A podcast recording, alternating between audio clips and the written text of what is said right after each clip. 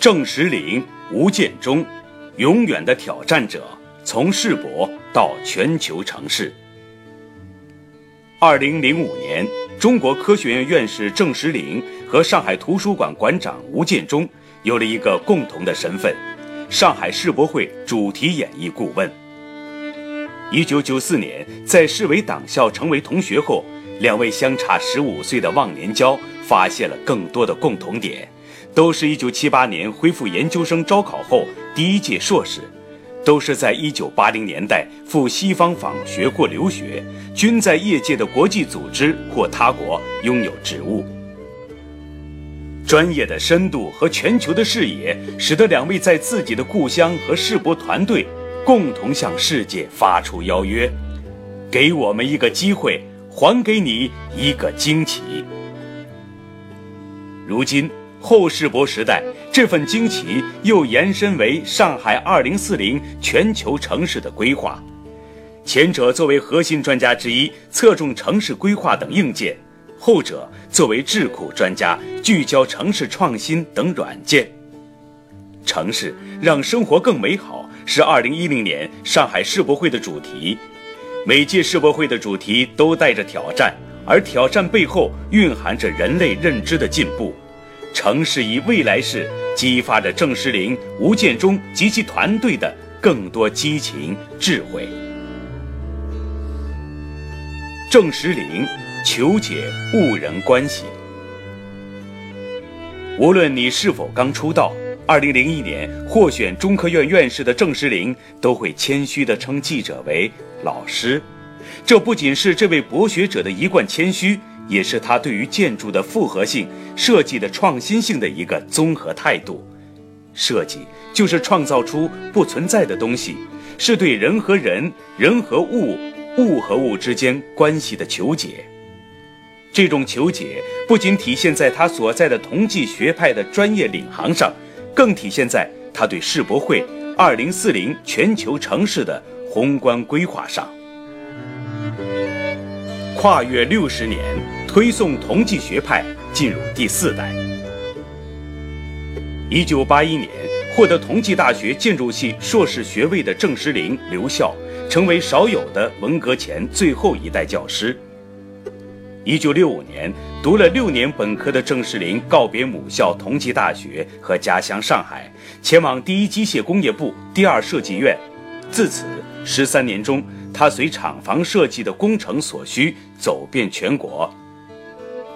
在走南闯北中，同济大学建筑系的往事和大师风范时常温暖滋润着他。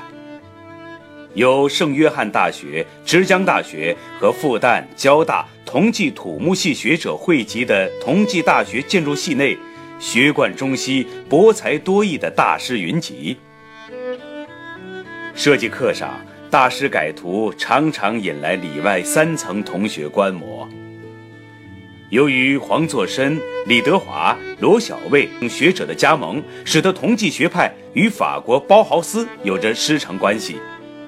一九七八年恢复研究生招考，他有幸考回母校，师从硕导黄家华、庄秉权，后又跟随博导罗小卫。一九八四至一九八六年，郑石林获得赴意大利佛罗伦萨大学建筑系的访学机会。第一天参观圣彼得大教堂，华丽与精致震惊了我。教科书上的一切都落在眼前。郑世玲欣赏着意大利文艺复兴发源城市辉煌的建筑、雕塑、绘画，在达芬奇、拉斐尔、米开朗基罗等的作品前，他感受到了西方对文化的重视和城市之间各异的风格。回国后。他不仅承担起中意友好使者的交流任务，也心怀天下建筑，承担起同济学派的中坚力量的重任。一九九零年代末，郑石林撰写了以建筑本体论为主干的《建筑理性论》，也首次建构起建筑批评体系，因而，在学界确立了权威地位。同时，他所设计朱启瞻博物馆、南浦大桥、多伦路文化街等产品也脱颖而出。新世纪后，带教了近百位硕博生的他，更是注重培养和推出同济学派的第四代传人。从2010年的惊奇到2040年的卓越，参与上海世博会申办、规划、传播，郑士林是最早也是跨度最长的。已是法国建筑科学院院士、美国建筑师学会资深荣誉会员的他，在2000年时受邀参与上海世博会的申办。这年十月，同济大学参与组织的欧洲大学夏日工作室发出选址黄浦江的动议，这和郑士林当时要保护历史建筑群、开发以苏州河和黄浦江为核心的空间的思路不谋而合。在郑士林在内的多方推动下，世博会的选址从现在的迪斯尼所在地搬回黄浦江。二零零一年九月十四号，郑士林在巴黎的国际展览局世博会一百二十五次会议上阐述上海世博会的主题。二零零二年三月，郑士林接待国际展览局的参观。二零零五年被聘为世博会主题演绎顾问后。郑士林在设计上把关建言，提出专业建议，同时他也力推中国自己的建筑师参与。如今后世博的各项招标正如火如荼，十万平米的金砖银行总部落户世博园区的竞标评选成了郑士林的工作日程。而在二零一三年，他又成为二零四零总体规划核心专家之一。更富人性的绿色设计一一展开，在每一份宏大叙事前，郑士林以追求卓越和专业精神求解着人和物、物和物、人和人的关系。吴建中，从未来看现在。二零零二年一月，担任上海图书馆馆长前，吴建中被邀请担任耶鲁大学东亚图书馆馆长。他思考后婉拒了，留在上图将之融入世界序列。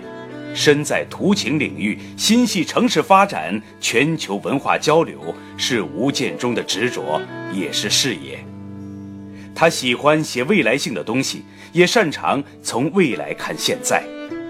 而图书馆的信息化、时代化建设，上海世博会的筹办，以及城市的创新发展研究，都给了他无限的舞台。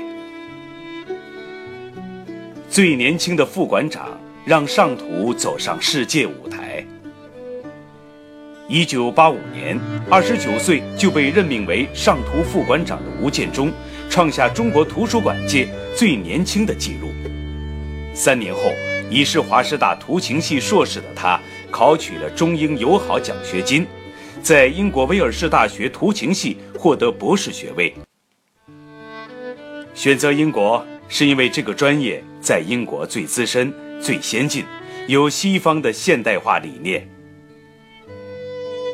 留英岁月让他更有自信，站在全球的高度，用全球视野观察问题。一九九二年回国后，吴建中思考图书馆转型是大势所趋。借鉴欧美国家的变革经验，作为上海城市文化地标的上海图书馆，实现了以书为中心到以人为中心的转身。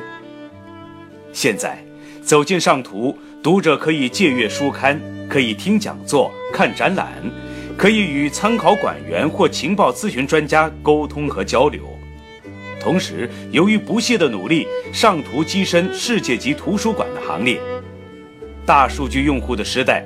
每个人都是一座图书馆，图书馆要成为学习的环境，馆员要创造人与人、人与信息沟通的条件。未雨绸缪，二零零二年，上图启动布点传播上海信息的上海之窗。如今算来，在“一带一路”沿线的二十八个国家的四十三所图书馆和研究机构均有延伸。为国家战略传播、国内外文化交流打下了扎实的框架基础。二零零一年，在文化部和中国图书馆学会的推荐下，吴建中获选国际图联管委会委员，是唯一的亚洲人。期间，与中图学会一起促成了让中文成为官方语言。二零一二年，他亦是英国阿伯大学五十位会士中唯一的中国人。这些经历也让吴建中当之无愧地成为中国图书馆学会学术委员会主任。一九九八年出版第一本著作《二十一世纪图书馆新论》，成为业界十本被引用最多的专著。从二零零五年至今，身为南京政治学院兼职教授的他，一年带一个信息化专业的博士生。从世博到后世博。以参事身份守望美好城市。二零零二年，吴建中敏锐地意识到，世博会将是上海走向世界的一次空前机遇和挑战。于是，他组建世博会信息小组，大量搜索有关资料信息。熟悉世博历史的吴建中，以学者的严谨治学态度，考证出广东人牺牲是有据可查的中国参加世博会第一人。二零零三年，小组升级为上海世博会信息中心。吴建中带领团队全面系统地关注世博会的分类体系，相继出版了《世博会主题演绎》等多部书籍。世博会结束后，又参与到相关的《上海宣言》和《上海手册》的写作过程中。二零零五年，吴建中受聘担任上海世博会主题演绎顾问。和时任上海国际问题研究所所长于新天一同审核所有外国展馆的主题方案。在后世博时代里，吴建中依旧坚守着“城市让生活更美好”的信念，致力于科技创新与城市发展问题的研究，城市规划、城市文化、城市与人等皆在他的关注范围里，尤其是节制型创新这样的新理念。如今，九月底刚卸任馆长，但已是市政府参事的他，更有前瞻眼光，出谋划策。每天清晨，吴建中会雷打不动地朗读十分钟英语或日语；每月阅读一到两本新书；每年主编或撰写一到两本新著。而郑石林依然每学年给本科生高年级上着他1990年代首创的建筑批评课程，案例却总是最新的。刚过去的九月，曾经同是世博讲师团的他们，一个刚在政协做海派文化的阐释，一个刚在城规馆做上海2040专题演讲。一位哲人曾说：“更好是好的敌人。”他们的满头银发和敏捷思维，就是个人和上海这座城市最生动的注脚。